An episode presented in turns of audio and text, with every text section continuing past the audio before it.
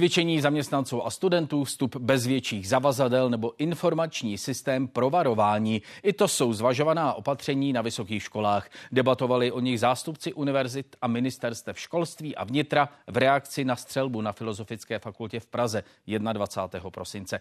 Konkrétní kroky probere pracovní skupina. Například plošné zavádění bezpečnostních rámů, ale zatím není ve hře. Pokud chceme na školách dělat eh, opatření rozumná a efektivní, vždy musí předcházet eh, těm opatřením důkladná analýza, jak eh, měkké cíle chránit, ochrany měkkých cílů. Zejména školení, vzdělávání a výcvik v této oblasti do budoucna může, může přinést eh, pozitivní odraz. Jsou určitá eh, okamžitá krátkodobá řešení, kde bychom zejména chtěli přistoupit k tomu, abychom um, seznámili všechny nebo vyškolili všechny zaměstnance, studenty, jak se chovat v případě určitého ohrožení.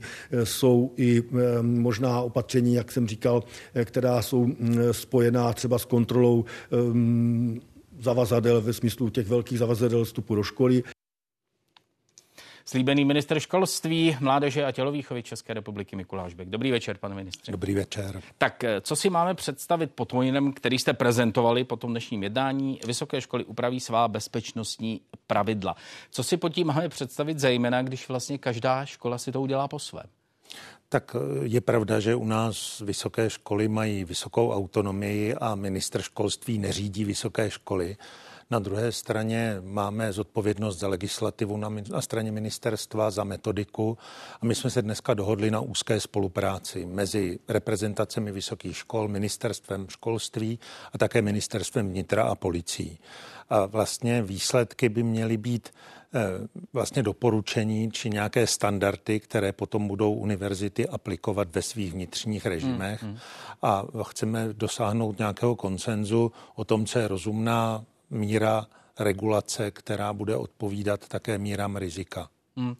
Riziko, to je to slovo, ke kterému se chci dostat. Předpokládám, že ta opatření, která připravujete v té spolupráci, jak jste to popisoval, vycházejí z nějaké analýzy rizikovosti, z nějaké analýzy nebezpečnosti vysokých škol, tak kde mají vysoké školy slabá místa?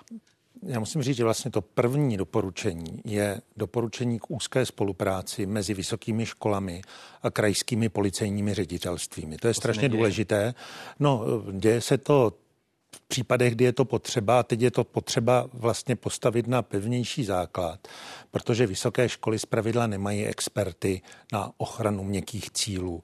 Mohou si je samozřejmě najmout v nějakém čase, ale v tuhle chvíli prostě policie, ministerstvo vnitra mají expertízu, kterou vysoké školy potřebují. A je důležité, aby spolu pravidelně komunikovala vedení jednotlivých škol a policejní ředitelství v těch regionech, která mají také svoje experty na obranu nebo ochranu měkkých cílů. A to je podle mě základ pro to, aby docházelo k hodnocení těch rizik.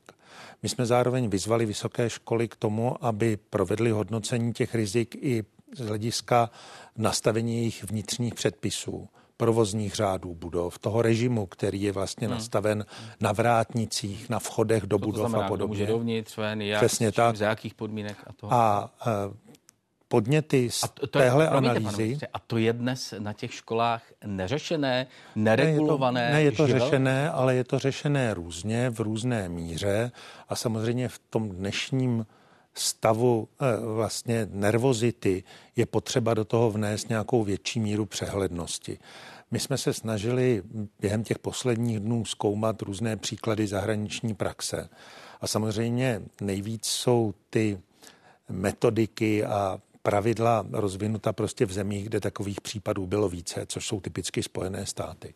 A tam existuje na straně federálního ministerstva školství vlastně taková příručka handbook bezpečnosti v univerzitních kampusech, kde je velmi srozumitelně popsáno to, co by si měly jednotlivé vysoké školy uvnitř nastavit, tak, aby vlastně bylo to hmm. prostředí bezpečné. Jak hodně je to přijatelné, protože eh, ty univerzitní kampusy, tak jak je známe ze Spojených států, možná z Velké Británie, jsou trochu něco jiného, než jak vypadají Samozřejmě české některé české vysoké školy se tomu svým charakterem ano. blíží víc, ale zejména ty velké, jako je Univerzita Karlova hmm.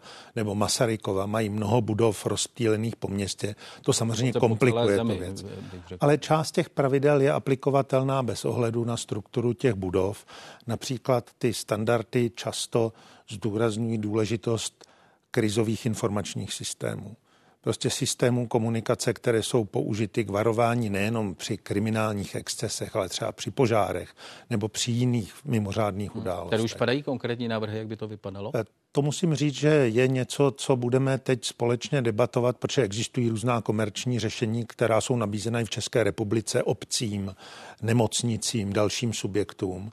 A bylo by podle mého soudu dobře, kdyby Eh, vysoké školy měly podobné systémy.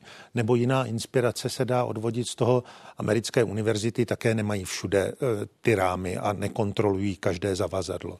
Na druhé straně mají zpravidla přísný režim toho, jaká zavazadla, jak velká se mohou dostat dovnitř budovy a která musí být odložena v nějakých boxech nebo v nějaké místnosti, která je proto vyhražena.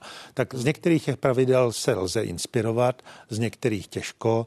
Myslím si, že jsme poměrně daleko od toho, že by univerzity měly vlastní kampusovou policii, tak jak to známe ze zahraničí, ale na druhé straně považuji za nezbytné, aby univerzity i personálně posílili eh, ta svá oddělení, která mají na starosti bezpečnost. To je podle mě důležité a jedno z těch doporučení krátkodobých je také to, aby univerzity ustavily zodpovědné osoby nejenom na té vrcholné úrovni vedení univerzity, ale také na jednotlivých fakultách. My prostě musíme dobudovat profesionální strukturu na vysokých školách, která se zabývá bezpečností a zase z toho širšího hlediska nejenom kriminálních excesů, ke kterým může tak nemyslitelné, ta univerzitní policie, policie v uvozovkách? Já musím říct, že kdybych byl asi v tuhle chvíli rektorem velké univerzity, jako, což jsem v minulosti byl, tak bych asi už zakládal jakési oddělení, které by mohlo být zárodkem možná nějakého týmu lidí, kteří by měli na starosti Eh, jakousi linku nouzovou, měli by na starosti školení personálu, měli by na starosti eh, kontrolu těch technických zařízení tam, kde jsou, provoz toho informačního systému a v případě nahlášení nějakých mimořádných okolností by mohli na místě pomáhat řešit tu situaci. Myslím si, že je to hmm. logické. A ten systém varování nějaký, to byste také vybudoval? Já myslím, že to, je, že to je potřeba. Ano, to ty systémy informační dělají. Stát, to by mohlo, to vlastně ne... My o tom budeme debatovat, zda máme mít jako společný nějaký systém, který by byl vlastně pořízen pro všechny vysoké školy, nebo zda si to budou vysoké školy dělat sami. Tohle je k debatě. Ale to je jeden z těch kroků, které podle mě musíme udělat po téhle zkušenosti. Dělají to i jiné veřejné instituce v České republice. Hmm, čili nějaké jednoduché řešení, které okamžitě rozešle informaci všem studentům, všem studentům ve škole, všem občanům? Ano, všem studentům, zaměstnancům hmm. nebo zaměstnancům nějaké části té univerzity. Ono i dneska existují ty systémy varování, ale e, policie může poslat varování e, vlastně ne cíleně na zaměstnance či studenty té školy, ale prostě na nějakou oblast ve městě. To není pro tenhle účel úplně ideální. Aha. E, e, k té spolupráci policie a vysokých škol, tak jak jste o tom mluvil, že je potřeba jí navázat o něco úžeji. Jak by to mělo vypadat? To ne možná pro Leckoho těžko představitelné a já teď to možná zjednoduším, ale kdo ví, jestli ta spolupráce tak nemůže vypadat. Nějaká permanentní přítomnost policie v oblasti e, vysokých škol. Přece no, vysoké školy, to je prostor svobody. Bádání, diskutování, střetávání se e, názoru a tak dále. Tak jak, jak tohle skloubit dohromady? Já musím říct, že tady nejde o to, že by měla být policie permanentně přítomná to na akademické půdě má chránit budovy tehdy, když vyhodnotí, že existuje nějaké riziko. To ostatně policie dělá i v tuhle chvíli. Ale policie má experty právě na nastavování těch vnitřních režimů. Ministerstvo vnitra má metodiky na to, jakým způsobem chránit takzvané měkké cíle. Já myslím, že tady je obrovský prostor pro zlepšení té spolupráce v té metodické úrovni, ne v nějaké represivní. Ale prostě je potřeba nastavit pravidelnou komunikaci mezi vedeními univerzit, policejními ředitelstvími při vyhodnocování těch rizik. Já nechci jako strašit, ale samozřejmě všichni víme, že takové činy, jako se stal u nás, mohou inspirovat další. Prostě je potřeba s tím počítat. Policie má monitorovat tu situaci a musí docházet k pravidelné výměně informací s univerzitami. To myslím, že je na dobré cestě. Ono se už v několika krajích odehrála taková setkání a bude v tomhle týdnu pokračovat hmm. takový cyklus budete, jednání. Budete žádat i vyhodnocení, kdyby ta komunikace fungovala lépe, že to mohlo eliminovat následky toho otřesného činu. Já myslím, že ještě musíme počkat vyvolal. na podrobnou zprávu policie o vlastně průběhu té události. Hmm.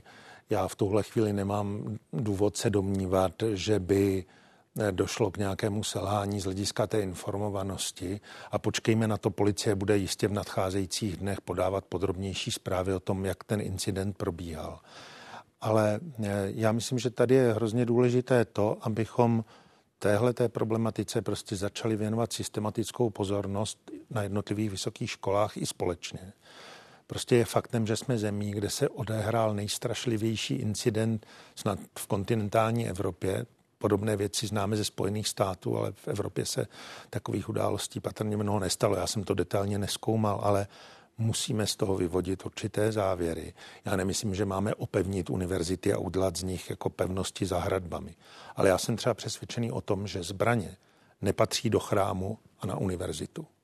A myslím si, že nemáme jako všechno opevnit těmi rámy kontrolními, ale já bych stál o to, abychom řekli i v legislativě, že prostě zbraně na univerzitu nepatří a nenechávali to třeba jenom na vnitřních předpisech škol. Mm-hmm jsem si vědom toho, že říkáte, efektivně že, kontrolovat něco že to takového. bude pozměňovací návrh k tomu zákonu, který teď je... My jsme se dohodli dneska, že o tom povedeme debatu se zástupci vysokých hmm. škol. Hmm, do toho, to a já jsem požádal eh, některé kolegy ve vládě, kteří k tomu mají z hlediska legislativního blízko, aby udělali takový elementární rozbor možností případné regulace. Eh, budeme o tom debatovat. Směrem k zákazu zbraní na akademické. Já bych se za něco takového přimlouval. Já si myslím, že skutečně do kostela a na univerzitu zbraně nepatří. A to je jiná debata než debata o tom, jak má vypadat legální držení zbraní a za jakých ano, podmínek. Ano. To je jiná ano. rovina politické debaty, která A má to být v tomto vést. zákoně, který teď je těsně před koncem, nebo... Eh, Já tohle zatím na to nemám odpověď. Myslím si, že to potřebuje jako vážnou debatu i s právníky a samozřejmě se zástupci vysokých škol. Ale některé někteří rektoři indikovali, že když se pokoušeli zavádět nějakou regulaci nošení zbraní vnitřními předpisy, tak to bylo poměrně komplikované. My chceme tuhle debatu prostě férově vést, ale já jsem přesvědčený, že bychom měli minimalizovat přítomnost zbraní na univerzitách. Hmm. My se tady bavíme o ochraně vysokých škol, eh, máme ale střední školy. Ano, Taky my jsme tomu samozřejmě věnovali hned pozornost. Máme koleje. Ano, koleje samozřejmě. O čem všem se? To je všechno tohle. Všechno do tohoto spadá. Eh, my vedeme zvlášť debatu samozřejmě o regionálním školství, kde je ta situace zase odlišná do jisté míry v tom, že je tam spousta zřizovatelů, obce, kraje, ale eh, tam došlo po roce 2014, po tom incidentu eh, k nastavení nějakých minimálních standardů. Já jsem je zkoumal. Oni se spíš zabývají ovšem rizikem toho, že do té školy pronikne někdo cizí zvenku. Teď probíhá aktualizace těch standardů na tu situaci, kterou musíme vlastně zohlednit, že může, může prostě přijít to riziko i zevnitř. Tím jste předběhl moji poslední otázku. Tak kdy ta nová pravidla, kdyby, kdybyste chtěl, tudíž ji nepoložím, ptal jsem se, jestli se bráníme před tu zvnější nebo i zevnitř. Kdyby ta, kdybyste chtěl, aby ta nová pravidla, nová opatření, ať už budou technická, organizační, jakákoliv jiná, já myslím, že ta minimální doporučení budou v horizontu týdnu. Nějaká rozsáhlejší příručka návodná pro vysoké školy bude trvat třeba několik měsíců ve spolupráci s policií, ministerstvem vnitra, vysokými školami. Mezitím ale budou upravovat vysoké školy, to neznamená, že se nic nebude dít.